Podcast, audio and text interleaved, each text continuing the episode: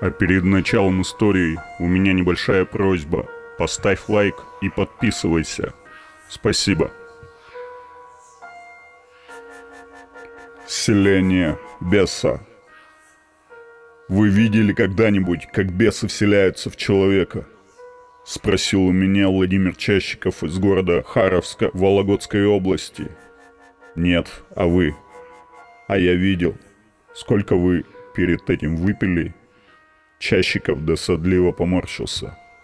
«Да я вообще не пью», — возвестил он. И с достоинством распрямил плечи. «К вашему сведению, я очень здоровый во всех смыслах человек. Галлюцинациями не страдаю, о психозах знаю понаслышке. Если вы думаете, что я морочу вам голову, ничего такого я не думаю. Пожалуйста, не обижайтесь.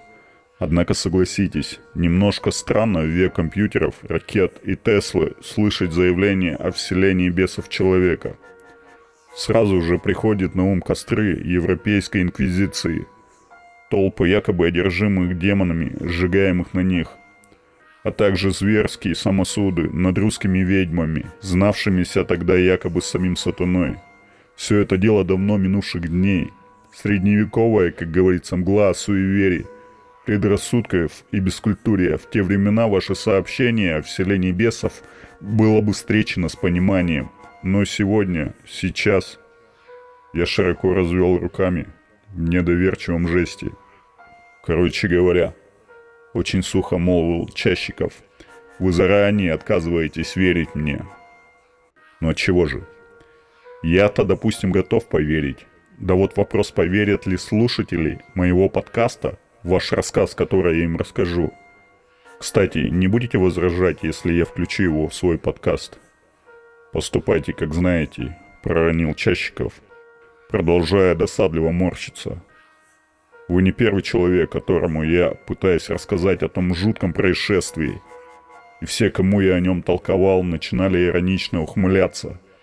С понимающими улыбочками интересовались моим самочувствием. Никто из них не верил мне. Но ведь было это все на самом деле. Было. По утверждению Владимира Чащикова, та его встреча с неведомым произошла ранее осенью 2010 года. После окончания работы Владимир вышел из дверей конторы, в которой служил, одновременно с одним своим сослуживцем. Идти им было в одну сторону. Но они пошли, неторопливо беседуя о разных житейских пустяках. И вот тут-то уверяет Владимир. Она и случилась. Это стремительная и кошмарная атака из зада на человека. Чащиков увидел черты лица его сослуживца в мгновении ока. Чудовищным образом преобразились.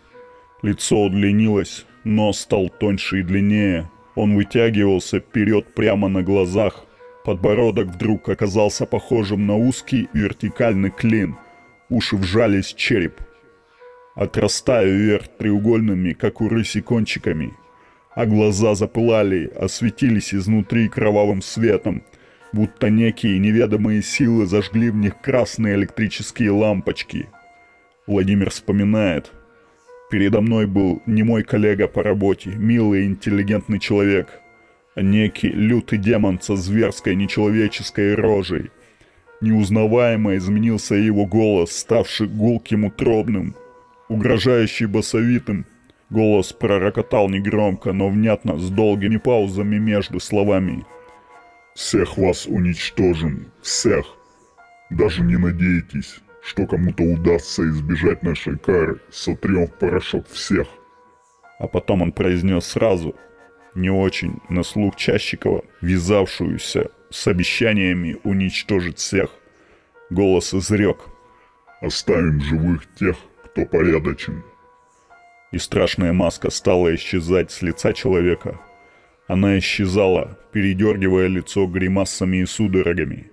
А человек тем временем стоял на вытяжку, руки по швам, сдернув подбородок вверх, и слегка покачивался из стороны в сторону, словно колеблем и ветром. Когда его лицо приобрело нормальное очертание и привычное выражение, мужчина перестал раскачиваться – Голова резко опустилась вниз, подбородок стукнулся о грудь, и мужчина весь как-то сразу расслабился. Клацая зубами от страха, Владимир спросил, «Кто это сейчас селился в тебя? И часто ли с тобой бывает такое?» Сослуживец глянул на него с откровенным недоумением и не понял вопроса. Как оказалось, в его сознании не осталось даже намека на воспоминание о том, что сию минуту с ним произошло. Он сильно перепугался, выслушав рассказ о случившемся. Потом сказал, что чувствует себя выжатым, опустошенным. В голове какой-то гул, а в животе и ногах слабость. Прошло несколько лет.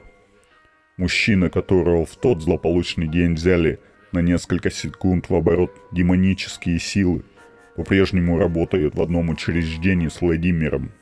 И ничего странного, необычного в его повседневном поведении не наблюдается. «Сами понимаете», — подытожил, завершая свой рассказ Владимир. «Я не спускаю с него глаз. Человек как человек, тихий, спокойный, обходительный. Да к тому же еще и прекрасный работник — из числа тех, кого зовут квалифицированными специалистами. Но я не упускаю возможности, что рано или поздно демон внутри него снова вернется и исполнит свое обещание.